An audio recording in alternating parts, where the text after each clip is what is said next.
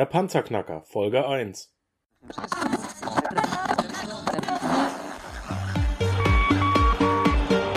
Hallo zusammen, ich bin Markus, willkommen beim Panzerknacker Podcast. Lass uns loslegen. Wenn du mich zum ersten Mal hörst, danke ich dir fürs Kommen. Wir reden hier über Geld, das erforderliche Mindset, finanzielle Freiheit und alles, was dazugehört. Und jetzt lass uns in die Show starten. Der Grundgedanke und wie alles angefangen hat. Der Grundgedanke bei meinen ganzen Ausführungen, wenn es um das Thema Geld geht, ist eigentlich folgender. Ich habe, wie ich dir in der Folge 0, also in der Folge erzählt habe, wer ich bin und welchen Werdegang ich habe, da habe ich dir erklärt, dass ich irgendwann mal Bankkaufmann gelernt habe und Bürokaufmann abgeschlossen. Und als Kaufmann lernst du, wie man mit Geld umgeht, wie man Gelder verwaltet und wie man Gelder auch vermehrt. Und das Wahnsinnige oder das, das inzwischen im Nachhinein faszinierende an der Sache ist, dass ich es nicht geschafft habe, das Wissen, das ich beruflich mir angeeignet habe und auch beruflich umsetze, dass ich das in dies, in mein Privatleben gebracht habe. Und ich habe alles im Prinzip, was ich verdient habe, habe ich wieder ausgegeben. Das Problem war, ich habe es schneller ausgegeben, als ich es verdient habe. Ähm, das ist ein Phänomen, das sich durch die komplette Bevölkerungsschicht zieht. Das ist ein Phänomen, das alle kennen, unabhängig vom Bildungsstand, denn es ist ein Naturgesetz.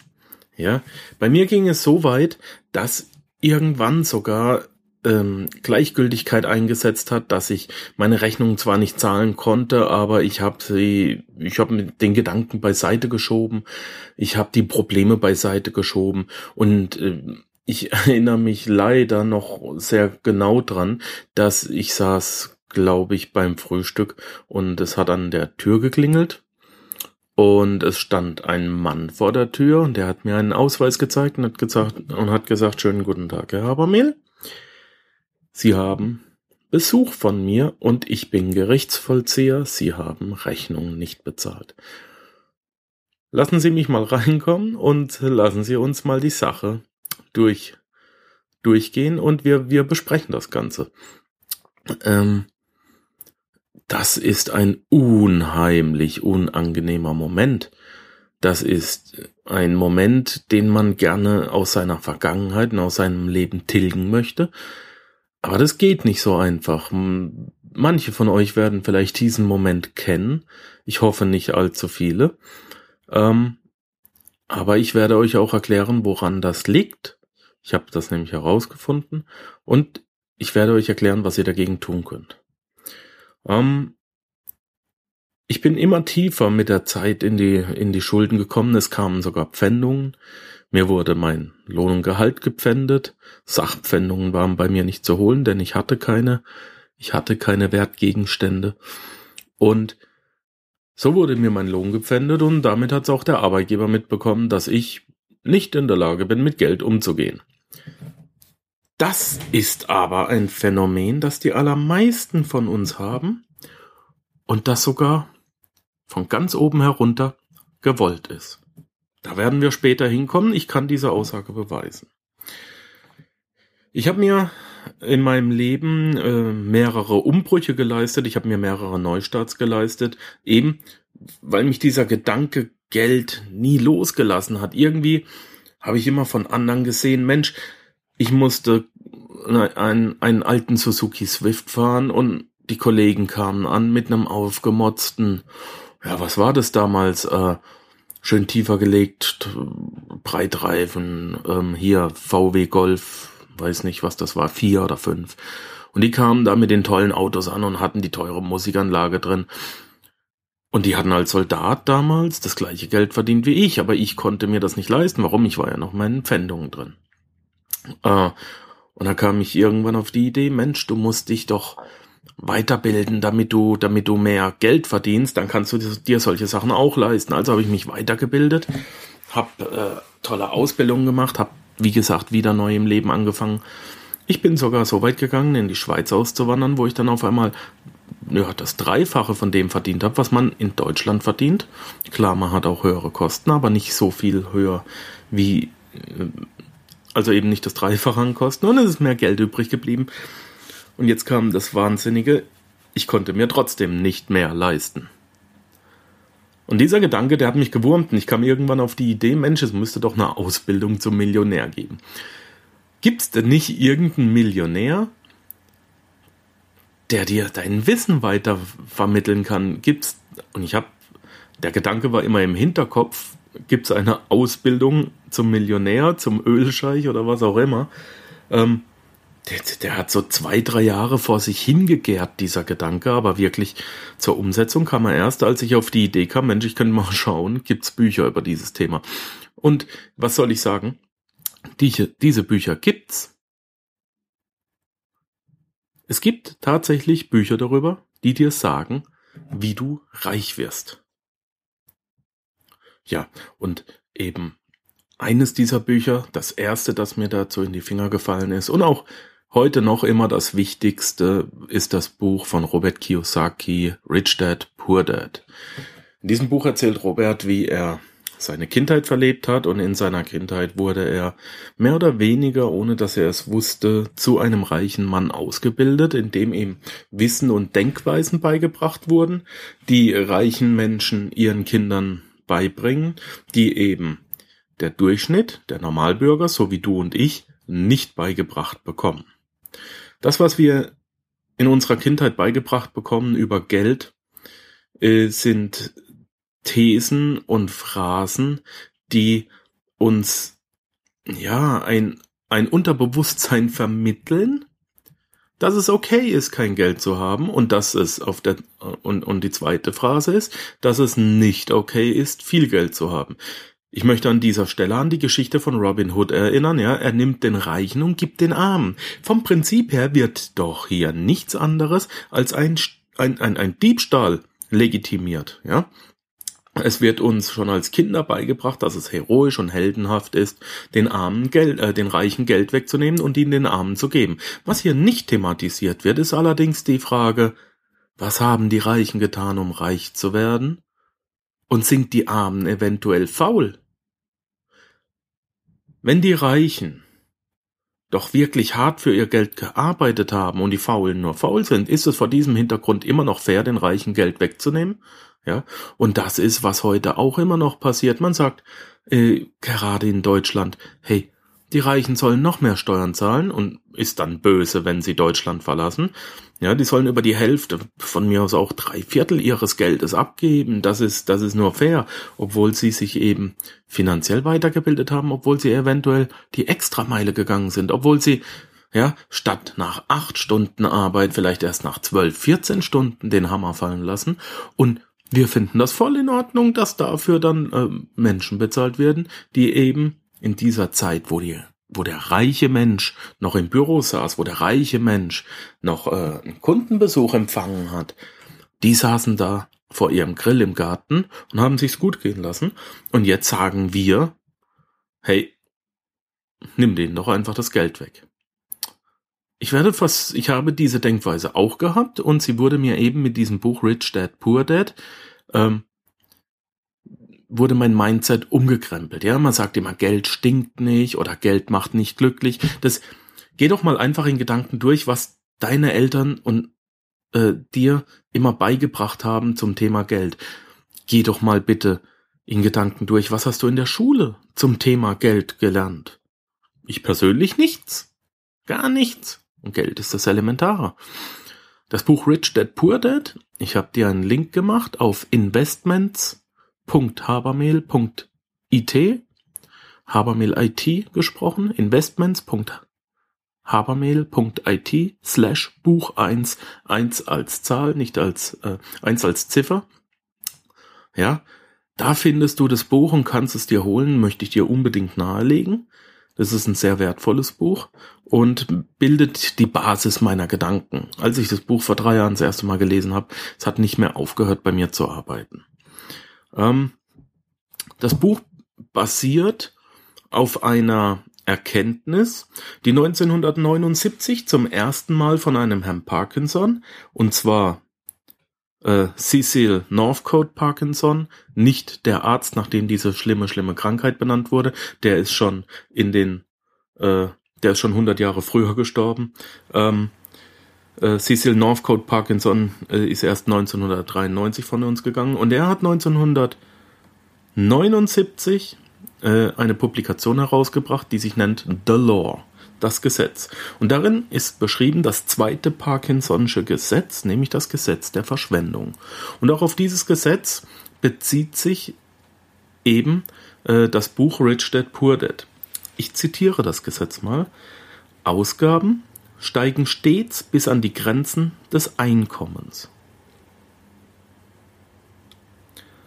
Ich wiederhole, Ausgaben steigen stets bis an die Grenzen des Einkommens. Und so einfach dieses Gesetz sich jetzt anhört, ähm, umso heftiger war die Reaktion, als ich es kennenlernte. Denn es hat in seiner, in seiner Einfachheit genau das beschrieben, was, was ich mein Leben lang mitgemacht habe, was ich Monat für Monat erlebt habe. Ich habe Weiterbildungen betrieben, ich habe neue Ausbildungen gemacht, ich habe mich weitergebildet, ich habe dem Arbeitgeber immer mehr, immer mehr äh, gebracht, ich habe immer mehr geleistet und letzten Endes habe ich auch immer mehr Geld dafür bekommen. Na, was habe ich denn gemacht? Ich habe meine Ausgaben meinem Einkommen angeglichen.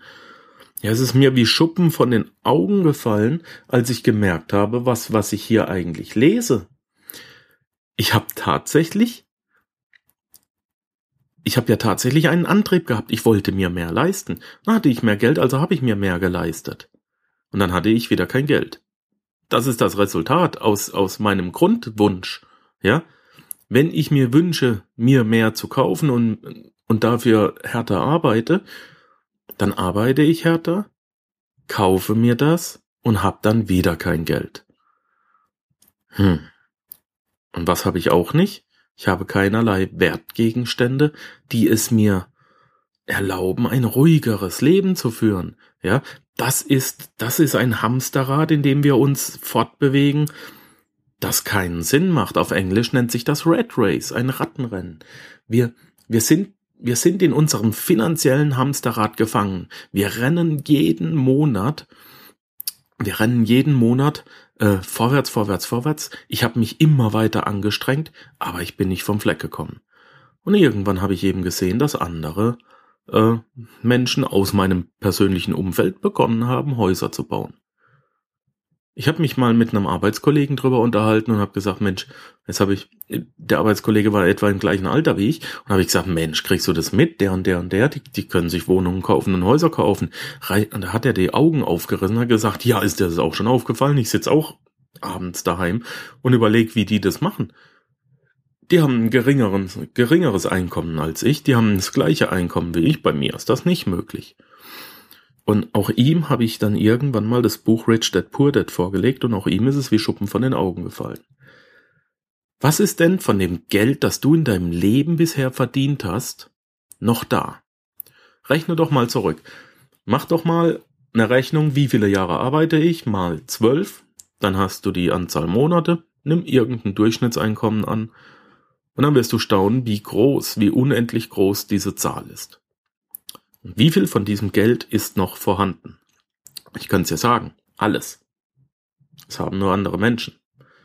Das heißt, du gehst acht bis zehn Stunden jeden Tag. Gehst du buckeln, gehst du krampfen, gibst du alles, dann kriegst du endlich Geld, nur um es anderen Menschen zu geben. Jetzt stell dir mal vor, wenn 10 oder 20 Prozent von dem Geld, das du jeden Monat erarbeitet hast, egal alles, was reingekommen ist, wenn du damit eine einzige Rechnung bezahlt hättest, die nämlich an dich selber geht. Ja, weil du ja der wichtigste Mensch, du bist ja der wichtigste Mensch in deinem Leben. Wenn, und, und, und du hast es verdient, das Geld, das, für das du gearbeitet hast, dass davon mindestens ein kleiner Teil für immer für dich bleibt, dann hättest du ein riesiges Vermögen bisher aufgebaut. Und dieses Vermögen hätte, wenn du es denn intelligent angestellt hättest, hätte es sich vermehrt. So, und jetzt kommen wir schon zum zweiten Grundgedanken. Ähm, ich möchte dir mitgeben, dass du dein, dein Finanz, äh, ja, dein Finanzuniversum in drei Säulen gliederst. Die erste Säule ist dein Einkommen. Ja, und die Säule ist natürlich so hoch, wie dein Einkommen aktuell ist. Die zweite Säule sind deine Fixkosten. Schreib mal beide Säulen nebeneinander auf oder zeichne sie auf ein Blatt. So, und du wirst sehen, dass sie ungefähr wahrscheinlich, wie bei den meisten Menschen auf dieser Welt, gleich hoch sind. Plus, minus, ja, ein, 200, aber pff, mein Gott. Du hast es also geschafft, mit jeder Gehaltserhöhung, mit jeder mit jedem Jobwechsel, mit jeder Lohnverbesserung, wahrscheinlich so innerhalb von sechs Monaten, deine Fixkosten an dein Einkommen anzugleichen. Und damit hast du bestätigt, dass äh, C. Northcote Parkinson 1979 mit seinem zweiten Parkinson'schen Gesetz recht hatte. Das Gesetz der Verschwendung. Ausgaben steigen stets bis an die Grenze des Einkommens. Dieses Gesetz musst du nicht verstehen, du musst es nur akzeptieren. Und wenn du es akzeptiert hast, dann setzt deine Fixkosten runter. Geht nicht, gibt's nicht. Es ist unglaublich, wenn man mal wirklich ehrlich zu sich selber ist, wie hoch eigentlich die Verschwendung ist, die man jeden Monat generiert. Ja, ich denke an die Menschen, die ein zweites Auto haben, nur weil das schön ist. Ja, kann man vielleicht absetzen. Ich denke dran, ich selbst habe meine Wohnung vor einem Jahr aufgegeben, bin in ein älteres, aber größeres Haus gezogen und dann kann dadurch ein Drittel meiner Miete sparen. Ja? Ich kann dadurch ein Drittel meiner Miete sparen. Das heißt, ich habe meine Fixkosten zusammen mit meiner Lebensgefährtin runtergesetzt. So. Was passiert aber, wenn ich die Fixkosten runtersetze? Was muss ich jetzt machen? Und jetzt kommen wir zu der dritten Säule. Die ersten beiden waren Einkommen und Fixkosten und die dritte Säule ist Vermögen. Ja? Einkommen ist immer so hoch wie die Fixkosten, deswegen fressen die Fixkosten das Einkommen auf und du hast nicht die Möglichkeit, dein Vermögen aufzubauen. Deswegen sollte der erste Schritt sein, bau deine Schulden langsam ab, Konsumschulden machen dich arm, dazu kommen wir noch. Setz deine Fixkosten runter und das, was du einsparst, stellst du konsequent auf deine dritte Säule, auf dein Vermögen. Und jetzt muss es doch nur noch funktionieren, dass dein Vermögen so groß ist, dass es deine Fixkosten jeden Monat selber trägt. Was ist dann passiert? Wenn du ein Vermögen hast, das so viel Einkommen jeden Monat generiert, dass es dein, deine Fixkosten bezahlt, was hast du dann gewonnen? Du hast Zeit gewonnen. Du hast Lebenszeit gewonnen. Lebenszeit ist das Einzige, was wir nie wieder zurückbekommen. Und trotzdem gehen wir ein Drittel des Tages mindestens zu einer Arbeit, die uns meistens nicht Spaß macht und schon gar nicht glücklich macht. Stell dir vor, deine Fixkosten würden sich selber tragen. Du könntest vier Monate nach Bali, sechs Monate nach Mexiko, kommst zurück und deine Fixkosten sind bezahlt. Ich kenne Menschen, die das machen. Und ich kenne Menschen, die das leben teilweise schon seit Jahren. Und glaubt mir, diese Menschen haben alle eins gemeinsam, sie sind nicht selbstmordgefährdet, sie sind sehr, sehr glücklich. So viel zu dem Thema. Geld macht nicht glücklich. Nein, aber es macht auch nicht unglücklich und es hilft dir, das zu tun, was dich glücklich macht. Verbringe deine Zeit damit, dich mit deinen Lieben zu befassen, verbringe deine Zeit mit Dingen, die dir Spaß machen, sei es Sport, sei es anderen Menschen helfen, sei es Bücher schreiben, was auch immer. Wie wir dazu kommen, was dich glück glücklich macht, das erkläre ich dir in einer späteren Folge. Jetzt geht's erstmal um den Grundgedanken, die drei Säulen. Einkommen soll steigen, Fixkosten sollen sinken, Vermögen soll steigen und zwar so weit, dass es deine Fixkosten trägt. Wie hoch muss dein Vermögen jetzt sein, um deine Fixkosten zu tragen? Nun, das kommt ganz auf deine Fixkosten an. Ja? Das kommt ganz auf deine Fixkosten an. Deine Fixkosten definierst du selbst. In deinen Fixkosten schreib sie dir untereinander auf, muss auch drin sein. Mensch, ich gehe zweimal im Jahr in Urlaub, also muss ich beide Urlaube zusammen kosten so viel, geteilt durch zwölf, ein Zwölftel davon auf meine monatlichen Fixkosten packen. Ähm, das Auto geht einmal im Jahr kaputt, ich habe Kosten in Höhe von, das muss ich in ein Zwölftel auf meine Fixkosten packen. Was du auch künftig in dein Einkommen nicht mehr dazu rechnen solltest, ist dein 13. Monatsgehalt. Versuche dein Leben zu bestreiten, ohne das 13. Monatsgehalt bereits jetzt im Kopf zu haben, um es für Rechnungen zu bezahlen. Denn dann kannst du es komplett nutzen, um dein Vermögen aufzubauen. Wie hoch das Vermögen sein soll und wie du es generierst, das erzähle ich dir in der zweiten Folge. Und ich erzähle dir auch, was der Unterschied denn zwischen Ausgaben und Investitionen sind. Danke, dass du den Panzerknacker Podcast mit Markus Habermehl gehört hast. Wenn dir der heutige Input gefallen hat, dann freue ich mich, wenn du unsere Webseite an deine Freunde und Familie weiterempfiehlst.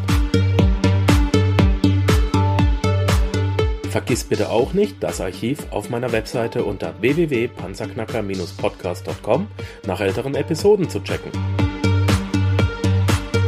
Dies ist eine Markus Habermill Production. Bitte besuche mich auch nächste Woche wieder für eine weitere Folge vom Panzerknacker Podcast.